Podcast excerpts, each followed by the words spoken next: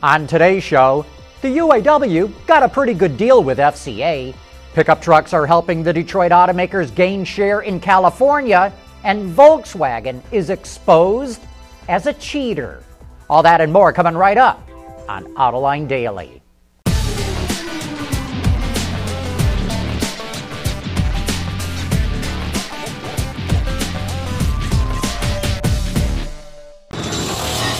This is Autoline Daily for September 21st of 2015. The UAW released the details of its contract with FCA over the weekend, and it looks like it got a pretty good deal for its members.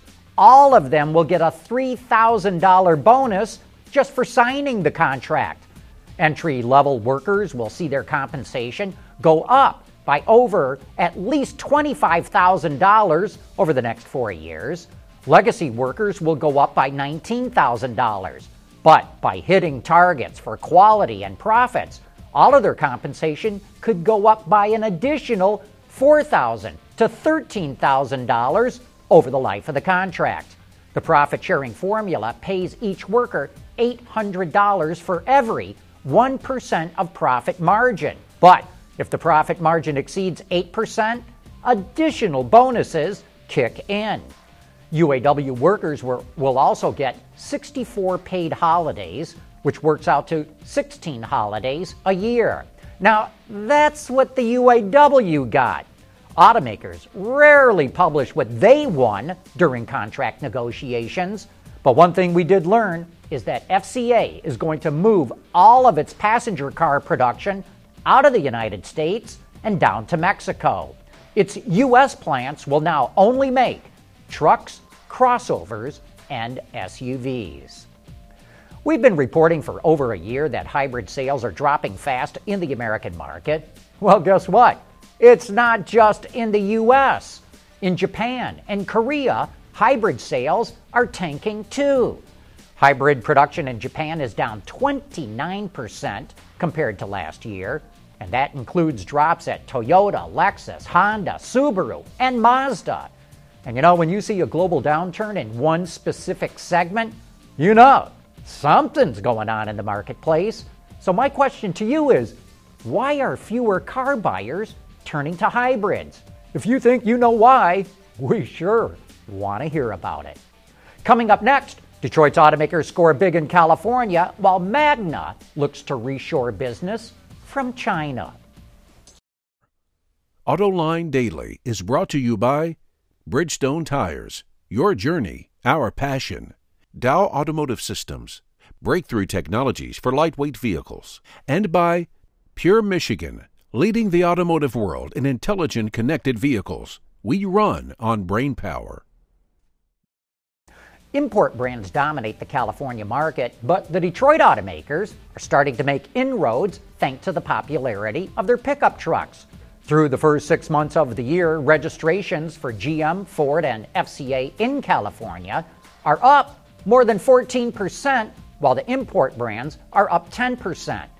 The Ford F 150 is the top model amongst pickups and SUVs in California, and the Chevy Silverado in Colorado are helping to conquest Toyota owners at a higher rate in the Golden State than nationwide. The Detroit automakers also have been introducing more high trim models of their pickups, and those have been a hit in California as well. And the trend is expected to continue thanks to rising employment and a strong housing market, both of which are good indicators for pickup sales. For the last several decades, manufacturing has shifted from developed nations to emerging markets, but could that trend start to reverse? Don Walker, the CEO of the supplier company Magna, just told Reuters that the falling cost of automated manufacturing could shift production from low cost countries back to Europe and North America. A study from the Boston Consulting Group found that the total cost of manufacturing labor will drop anywhere from about 20% to 30% by 2025 in countries that use intelligent robots. Coming up next, Volkswagen is exposed as a cheater that's going to hurt the company badly. For the people at Dow, racing is a sport and a science. We enjoy one and learn from the other. But like most competitive people, We like winning at both. This is the human element at work. Dow. Volkswagen is in deep trouble in the American market. Last Friday, the U.S. EPA and the California Air Resources Board accused the company of cheating on emission testing. They say VW developed software that recognized when its cars with 2 liter diesel engines were undergoing specific procedures for emissions testing. Once the software recognized it was undergoing the test procedure, it would change the engine calibration to minimize NOx emissions. But in normal everyday driving, the EPA says those diesels would emit anywhere from 10 times to 40 times the limit. Oxides of nitrogen, as they're also called, lead directly to the formation of smog, and that in turn causes respiratory problems in humans. Now, think about this Volkswagen must have discovered that its diesels did not drive that well if they met the NOx standards. So it devised a scheme to cheat the system. It had software engineers develop the algorithms to recognize the test procedure and change the engine calibration. It then had to test that software to make sure it cheated the right way. And then it had to validate that software to install in all of its engine computers. And this went on for at least six years. As a result, VW now faces a potential fine of $18 billion. I doubt the fine's going to be that big, but it is going to be a whopper. The company's stock price plummeted 23% in trading earlier today and Volkswagen announced that it's going to immediately stop selling Audis and Volkswagens in the U.S. market with 2 liter diesel engines. So now we need to know who made the decision to cheat the system and how far up the chain of command did this go? And we need to know where else did the company decide it could cheat the system?